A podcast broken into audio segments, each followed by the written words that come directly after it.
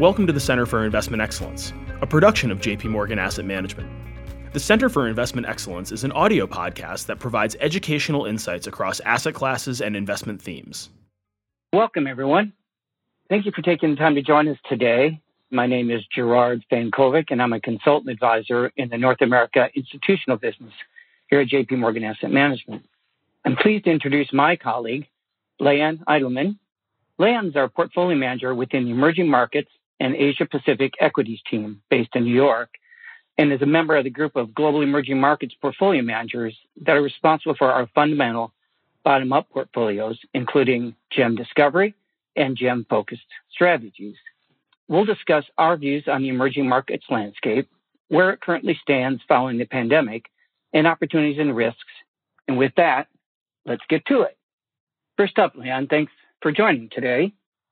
Seems like an eternity ago, but can you talk a little bit about what you're seeing across the emerging markets equity universe at the start of 2020 as the pandemic hit? And then any major differences in how the market looks today versus then? Hi, everybody.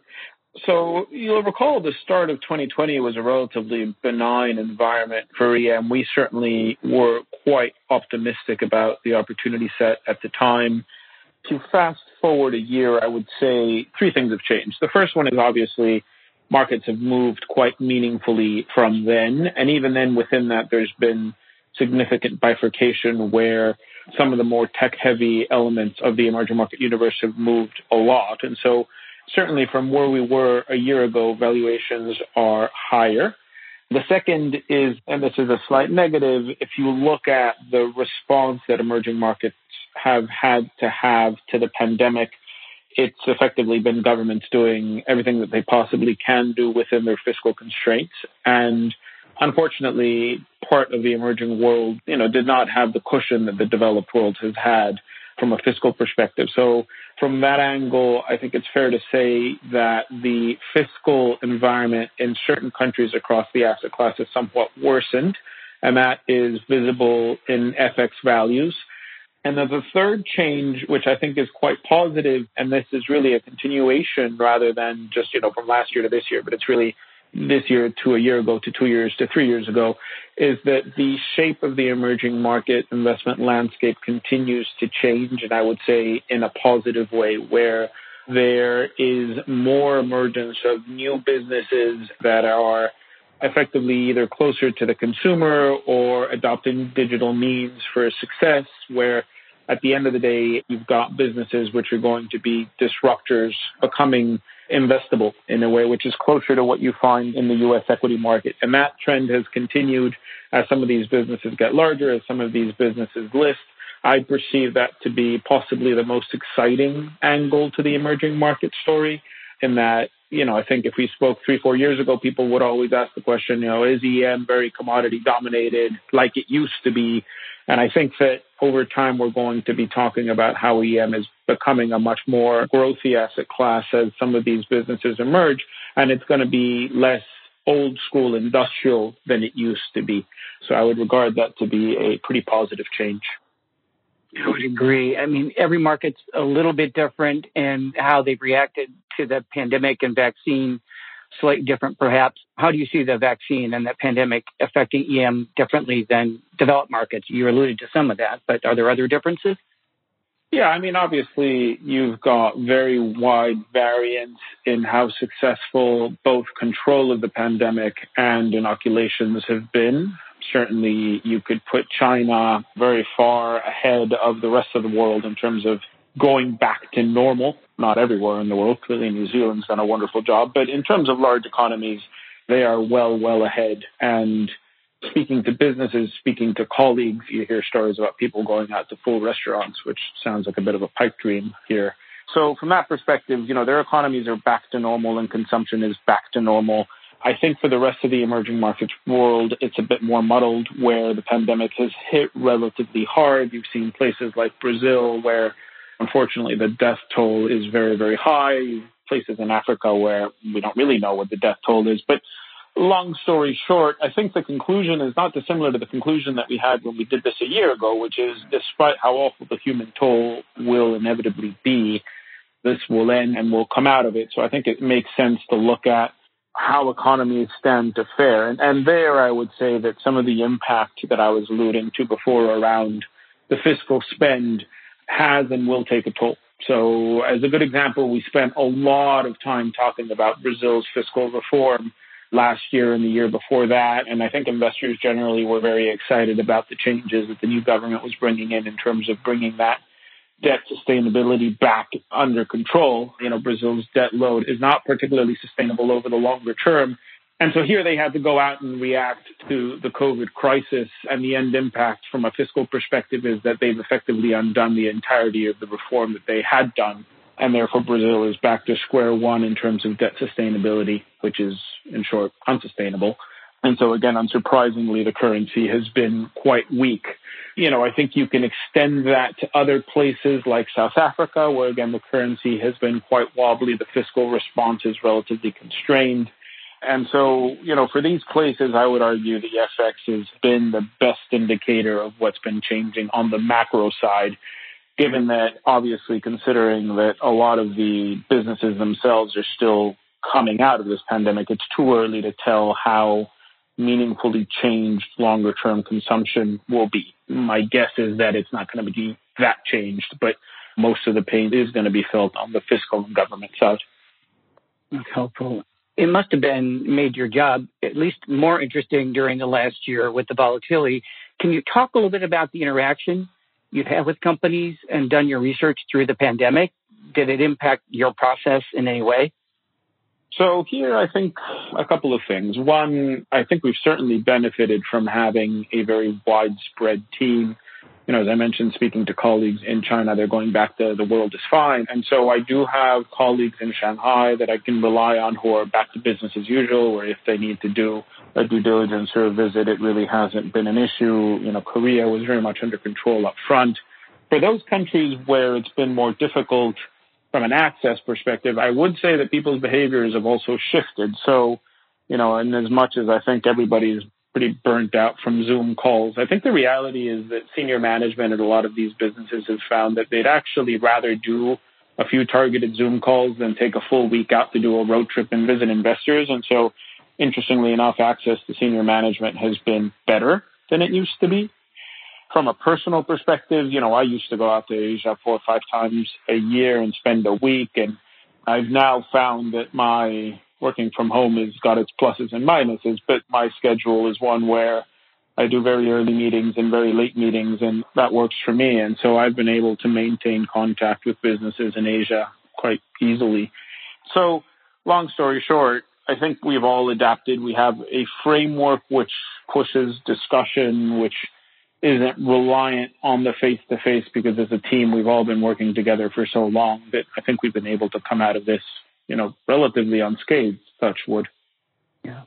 Can imagine could again make it a little more interesting this year. Let's get to the investing side. You know, China is a large part of your investable universe, and the aspect of investing in China has been prevalent for institutional investors for some time. What do you see are some of the risks and opportunities in that market?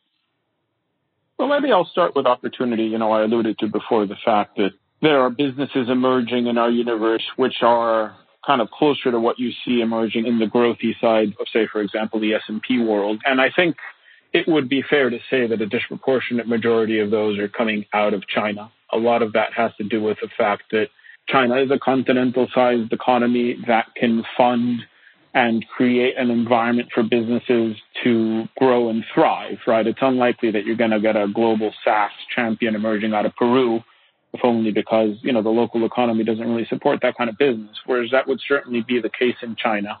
And so I think a combination of entrepreneurship and the fact that there is a large local market that creates opportunity and positively or negatively shelters these companies from competition in their early days is creating an opportunity for us to invest in businesses that are very different to what we would have been talking about when we would have been discussing investing in China five, six years ago. So I do think that there are a whole new subset of businesses which will be of interest to investors where I think if you have the ability to play the long game from an investment perspective, there will be a very meaningful return.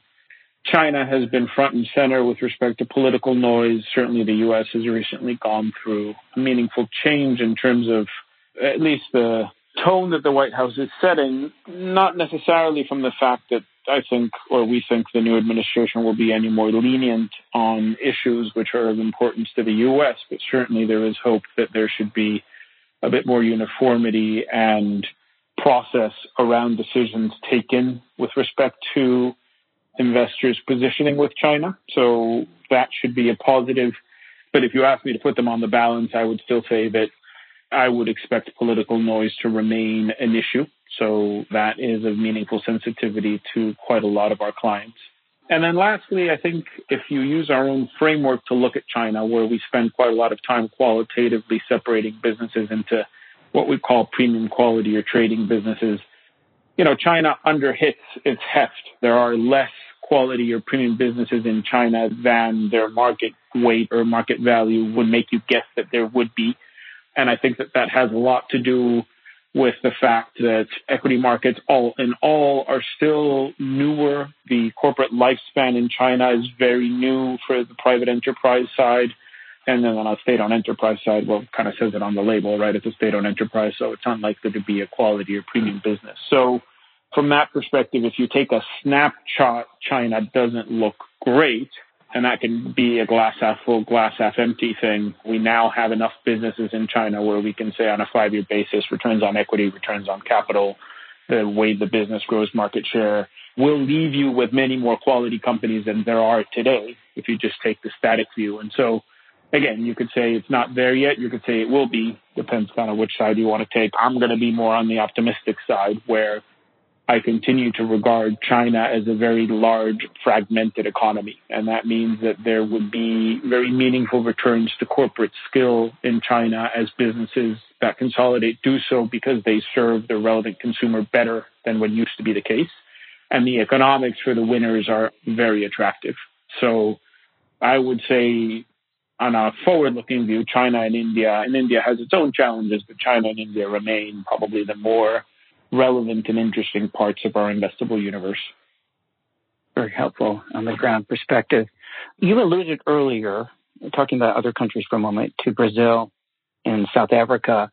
Are there some areas of EM that make you nervous and keep you up at night? Anything that you feel has been mispriced or misunderstood? Well, I've lost all the hair I used to have, so I guess I consistently worry. But long story short, join the club. Yeah. No, not necessarily to be honest. I mean, certainly our process is one where we don't take risk at the corporate level. So even though you might be investing in countries where you might have an issue with macro balances or whatever, the businesses we're buying are the best businesses within that space and they don't take balance sheet risk. I still think that the negative case, if you were going to really put it down, would have to be something geopolitical to do with China. And that's not a base case, that's a tail outcome, but I'm not going to rule it out entirely right? But because it's a tail outcome, that's not the sort of thing that keeps me up at night. In the short term, I see a world where there is plenty of liquidity. So businesses are able to stay in business where there's plenty of innovation, where you've gone through a pretty aggressive stress test of banking systems and you've found, and I think we talked about this in the last call a year ago, you've found that regulators globally have been up to the task of making sure that financial systems don't fail and you're now in the slipstream of that reaction, which doesn't tend to be the point in time in which you hit the wall, right? And that's not to say you never hit the wall. That's not to say that you don't have imbalances that you have to fix, as I was alluding to with Brazil. But it certainly puts you in a situation where things are relatively benign.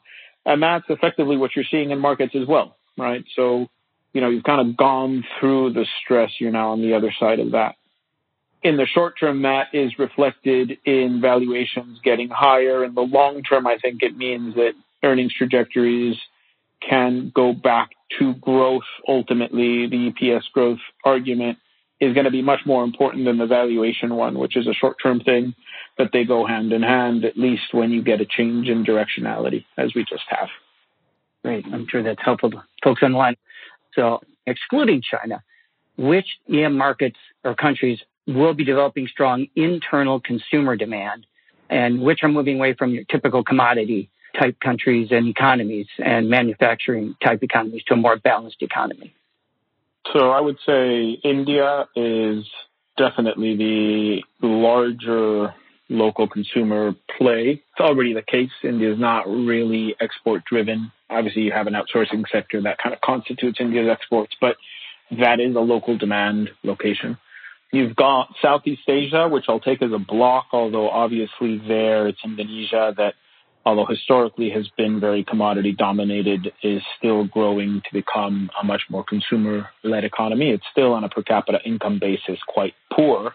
So it will take time for it to emerge as a large absolute market. But there are changes in consumption behaviors and changes in spending, which point to the fact that over time the economy should be much more balanced. For better or worse, those are the faster growing ones. You have seen very meaningful penetration of financial services in places like Brazil and Mexico, which are aiding the transition towards a consumer led economy. But ultimately, in both of those cases, you're still either very much dominated by exports of commodities or finished goods, you know, i.e. NAFTA from Mexico. So I'd say India and Indonesia and China are certainly kind of at the forefront of what we would think of. Extending it out a little bit more beyond the basic EM markets, and it's about frontier markets. And if any, are likely to be classified as emerging markets in the next five years, 10 years, 20 years. So more mainline emerging markets over that time period. Yeah, possibly. I mean, I'd say places like Vietnam stand a very good chance. But I would caution, I mean, if the expectation is that the way that one makes money in EM is because the countries that one invests in graduate from emerging to develop, you know, I'd say that the 20 years I've done this, that would have led you to a relatively disappointing outcome in that very few countries have actually emerged from EM to developed if those were the goalposts you were using, then you wouldn't be very satisfied. And basically, what you'd miss is the fact that over that period of time, per capita incomes in what we call EM um, have increased very meaningfully. Again, to use the China example, in 20 years, the average income is up anywhere between 15 to 18 times in China. And so clearly, I think what becomes more interesting is to identify businesses that can grow with the consumer. And so you know, if you take Indonesia per capita GDP is, I don't know, 2,500 US dollars, let's say. It depends, again, if you put it in PPP terms, but, you know, you're still talking about a migration as Indonesia gets to, say, actually, I think the more recent number is 4,000. So you take the 4,000, you say, can they get to Thai levels, which seems like a neighbor, seems like a relatively straightforward thing, and all of a sudden you find that per capita incomes have doubled, and as per capita incomes double, then obviously consumption on discretionary increases very meaningfully. Consumption of financial product increases very meaningfully. So there might be countries which emerge. Again, I'd kind of put Vietnam at the forefront of that, but I think that some of the changes that are occurring in per capita incomes across the existing emerging market asset class are equally as important. I find that people tend to be very, very, very excited about frontier because they kind of see, you know, quote unquote, more wood to chop. But there are changes afoot in the existing standard EM standard universe, which are just as interesting, I would say. They continue to watch IG EM credit spreads compress toward IG corporate spreads. Do you see a world where IG EM is trading on top of IG corporates? I know you're an equity guy, but any thoughts on that segment of the market? Just a risk moving closer together, perhaps.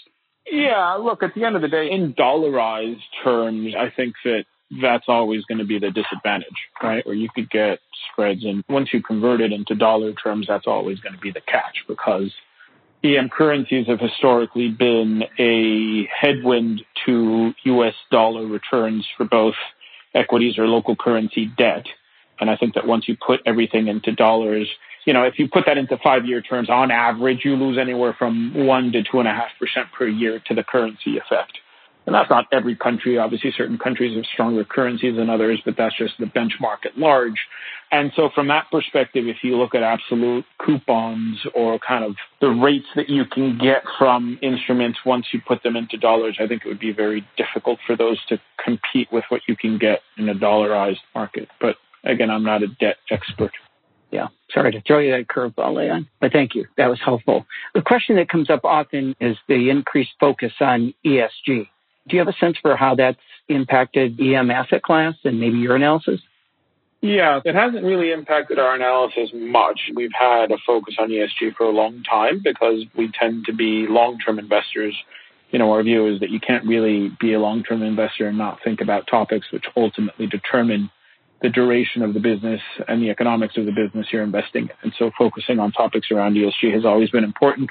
We've kind of sharpened our toolbox for that, where we have a better framework to compare companies globally and determine best in class globally. And we've been engaging a lot. So this is really more, again, kind of sharpening what we're already doing. From an investor perspective, there's huge appetite for ESG. This is most visible in Europe at the moment, where obviously there's a whole host of funds that are dedicated to looking at EM under an ESG angle again, it doesn't really change anything that we do. We are what we would call ESG integrated. But I would say it's an important topic. I think, you know, on my mind in the long term, because of course I manage both institutional assets and pooled vehicles like a 40 Act and a SICAV. You know, in my mind, there is a question mark as to how quickly Europe moves towards making SICAV regulation much more ESG integrated and much tighter, and whether eventually 40 Act funds are forced to follow. I think at the moment the answer is no. They're not going to, and you know Europe's moving in that direction, but it's not there yet. But I would say it's clearly a very important topic, and it's a big area where we have asked our analysts to dedicate a lot of time. Again, both on the engagement with companies and on the rating of businesses, so we know what we're doing and the exposure of any of the businesses that we invest in. Yeah, that's certainly been a very big topic with clients. I have a question about benchmarks, Leon. Kind of generally, what are your thoughts on how well the indices represent EM, especially in relationship to China? And are there those that you prefer? Could they design better indices, I guess, overall?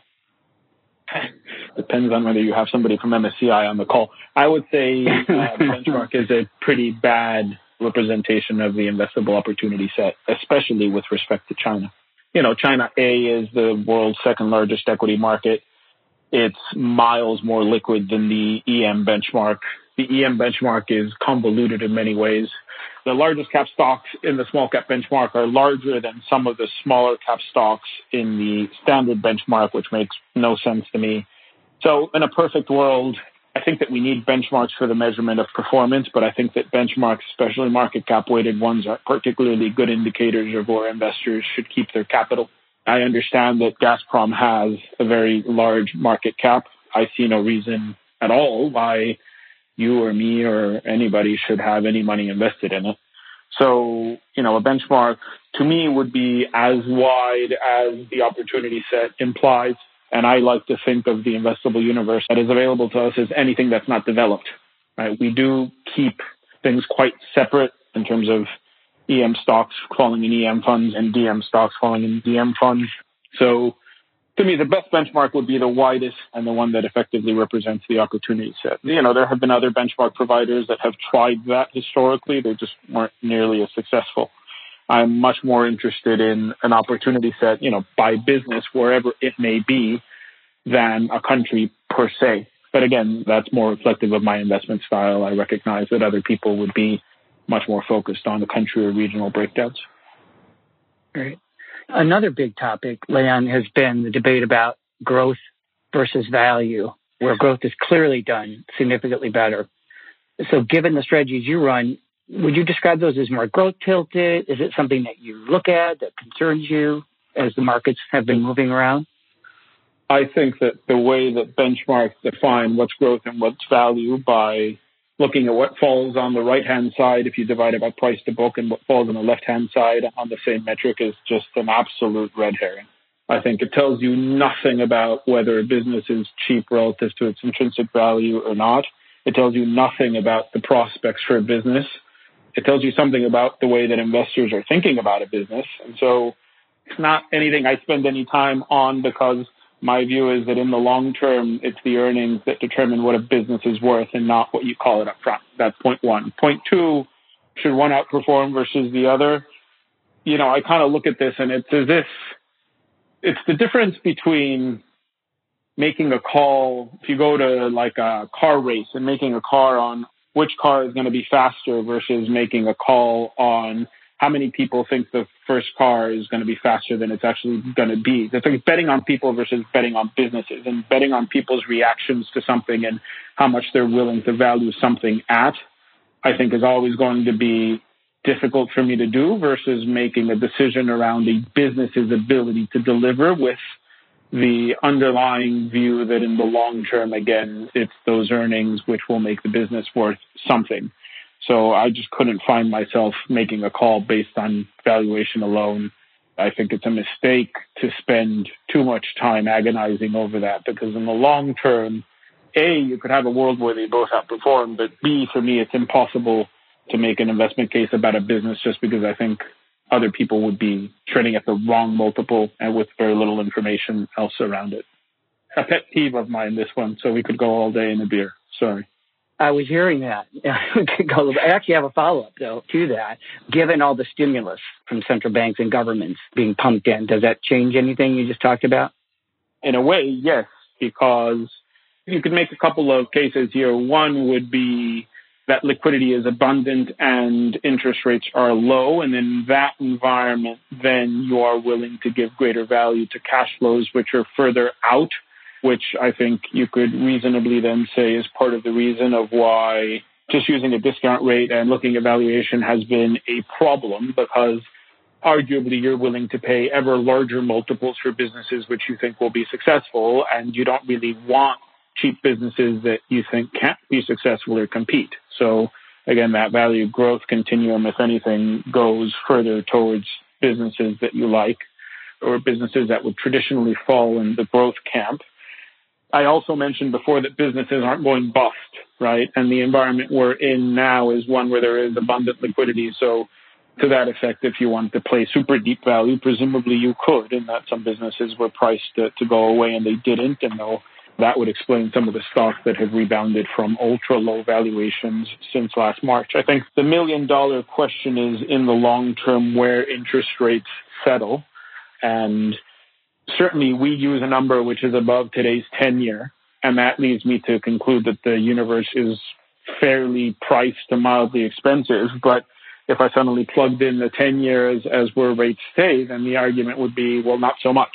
Right. So it's a bit of a mug's game. Yeah you know, I find that if ultimately making a call around the discount rate is going to determine whether it's an investment you're interested in or not, then something's off, right? You should identify businesses that are attractive, not solely based on the discount rate, but based on your view of the corporate skill which is involved. So it matters, but it doesn't matter, right? Yeah, that's good. More about the asset class, Leon. Do you see any major shifts in the asset class over the next two to five years that people on the line might want to be thinking about? Well, I think China will continue to be a larger part of the universe. You know, eventually MSCI will wake up to this fact.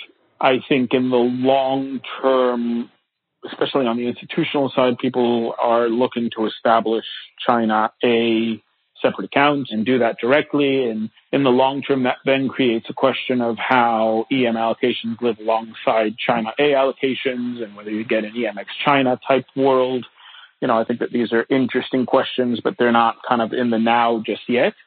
The second is this idea that you're going to get a much growthier, much tech heavy universe. Again, you look at the top five, top 10 stocks in our asset class today, they're much more that than would have been the case 10 years ago. But I do think that the world is going to flesh out much more in a growthy and tech heavy way I think that's attractive. I think that's a good outcome for EM. I think it keeps EM much more relevant than would be the case if all we still had to offer were kind of washed out SOEs and commodity companies.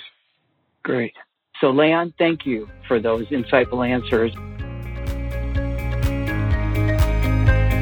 For institutional wholesale professional clients and qualified investors only, not for retail use or distribution, not for retail distribution. This communication has been prepared exclusively for institutional, wholesale, professional clients and qualified investors only, as defined by local laws and regulations. The views contained herein are not to be taken as advice or a recommendation to buy or sell any investment in any jurisdiction, nor is it a commitment from JP Morgan Asset Management or any of its subsidiaries to participate in any of the transactions mentioned herein. Any forecasts, figures, opinions or investment techniques and strategies set out are for information purposes only. Based on certain assumptions and current market conditions and are subject to change without prior notice. All information presented herein is considered to be accurate at the time of production. This material does not contain sufficient information to support an investment decision and it should not be relied upon by you in evaluating the merits of investing in any securities or products. In addition, users should make an independent assessment of the legal, regulatory,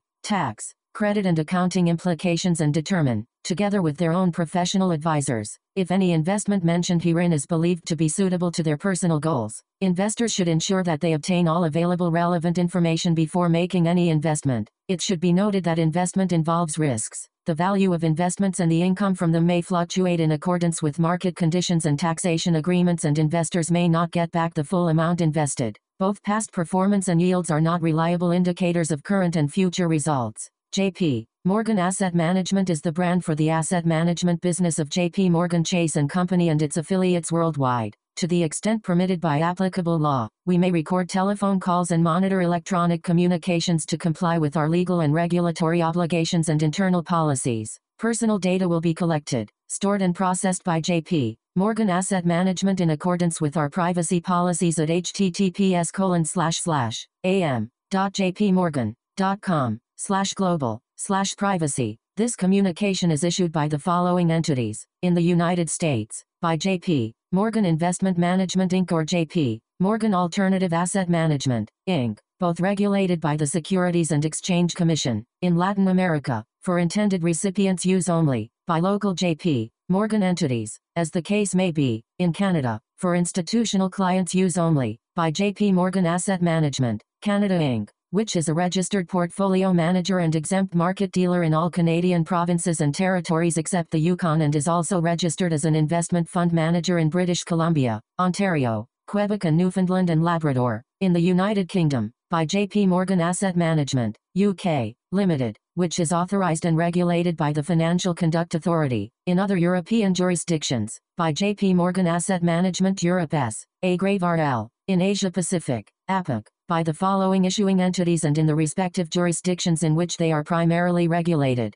JP Morgan Asset Management, Asia Pacific, Limited, or JP Morgan Funds, Asia, Limited, or JP Morgan Asset Management Real Assets, Asia, Limited, each of which is regulated by the Securities and Futures Commission of Hong Kong. JP Morgan Asset Management, Singapore, Limited, Company, Reg. Number 197,601,586K, which this advertisement or publication has not been reviewed by the Monetary Authority of Singapore, JP Morgan Asset Management, Taiwan, Limited, JP Morgan Asset Management, Japan, Limited, which is a member of the Investment Trusts Association, Japan, the Japan Investment Advisors Association, Type 2 Financial Instruments Firms Association and the Japan Securities Dealers Association and is regulated by the Financial Services Agency. Registration number Kanto Local Finance Bureau. Financial Instruments Firm. Number 330. In Australia. To wholesale clients only as defined in Section 761A and 761G of the Corporations Act 2001. Commonwealth by JP Morgan Asset Management, Australia, Limited, ABN 55,143,832,080, AFSL 376,919. Copyright 2020 JP Morgan Chase Company All rights reserved.